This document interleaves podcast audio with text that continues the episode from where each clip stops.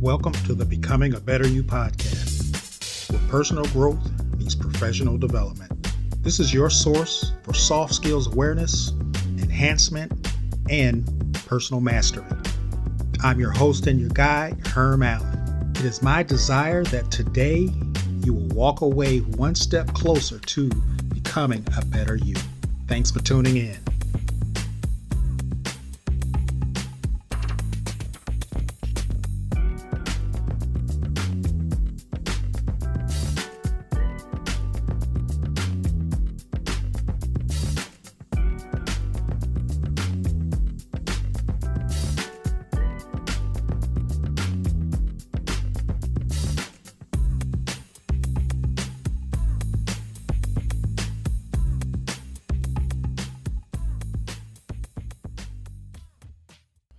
Greetings to all of my returning listeners. And if I have some new listeners, thank you for tuning in to the Becoming a Better You podcast.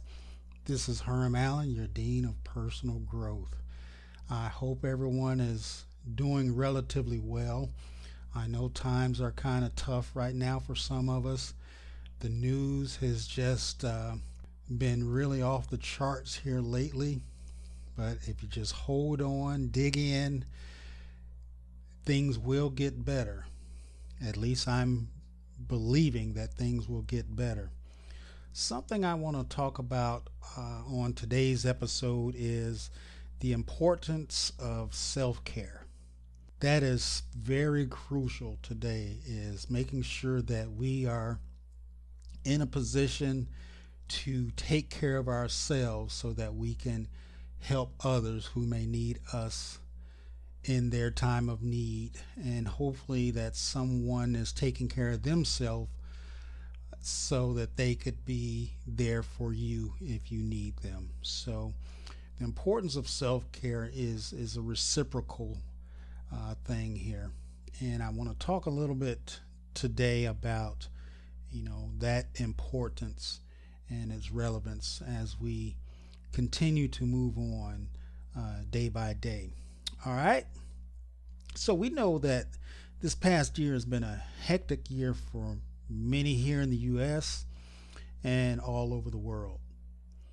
People have been coping with all that life brings in, in many ways. And one way to cope is working on self care practices. There are many reasons why introducing practices of self care into your life can make a pivotal difference in your life. For many, these practices and habits get overlooked in the chaos of the day. So, what exactly is self care? Here's a definition. It's not the only definition that's out there. But this is one that really resonated with me when I came across it, and I think it may resonate with you. So pay close attention to this definition of what self care is. And it can be defined as any activity that is intentionally meant to care for our mental, physical, emotional, and spiritual health and wellness now, certain activities are common self care practices. When you're at your best, you can work, interact with friends and family, and you can do all the things you need to and want to without compromising yourself. Now, this can look very different for each individual. So, here are a few common self care activities that you can begin using today if you're not already using them. I'm not giving anything that's new, but hopefully this list will bring some things to the top of your mind uh, in order to start practicing some self care activities or to continue doing what you're doing. The first one is sounds very basic. Take a hot bath to relax as hot as you can take it. Take a hot bath.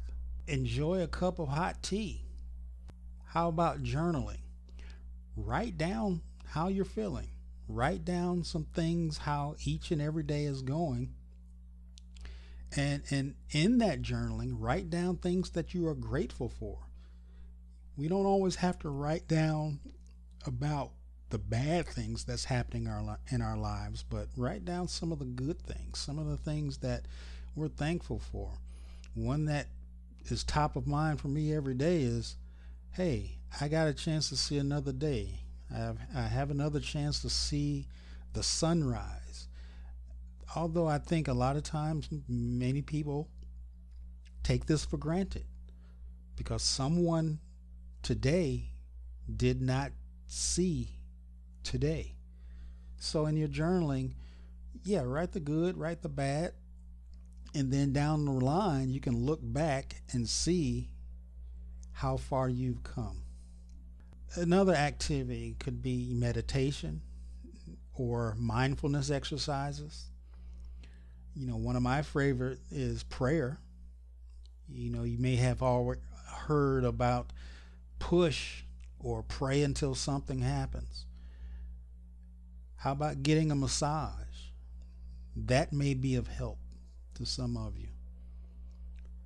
Here's another one of my personal favorites. And if you've been listening to this podcast for a while, you've heard me talk about this listening to calming music.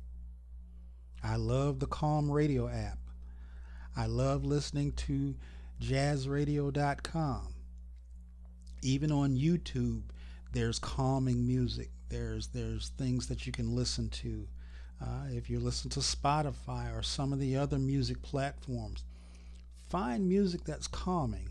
You know, whether it's instrumental, whether it's uh, Christian worship, whether it's Native American flute music. I mean, find what works for you.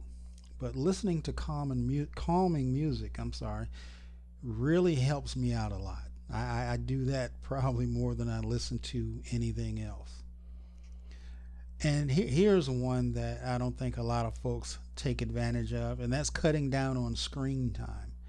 And that's whether you're looking on your mobile device, your your your tablet, uh, even the television.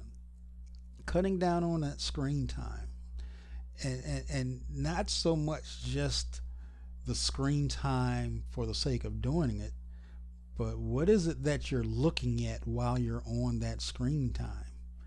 because sometimes that might be the reason why you're feeling the way you're feeling. There's just so much stimuli that we take in on a daily basis by looking at a screen, whether that's on social media, the news, uh, web, particular websites. Sometimes you might just need to take a step back from that screen time. All right?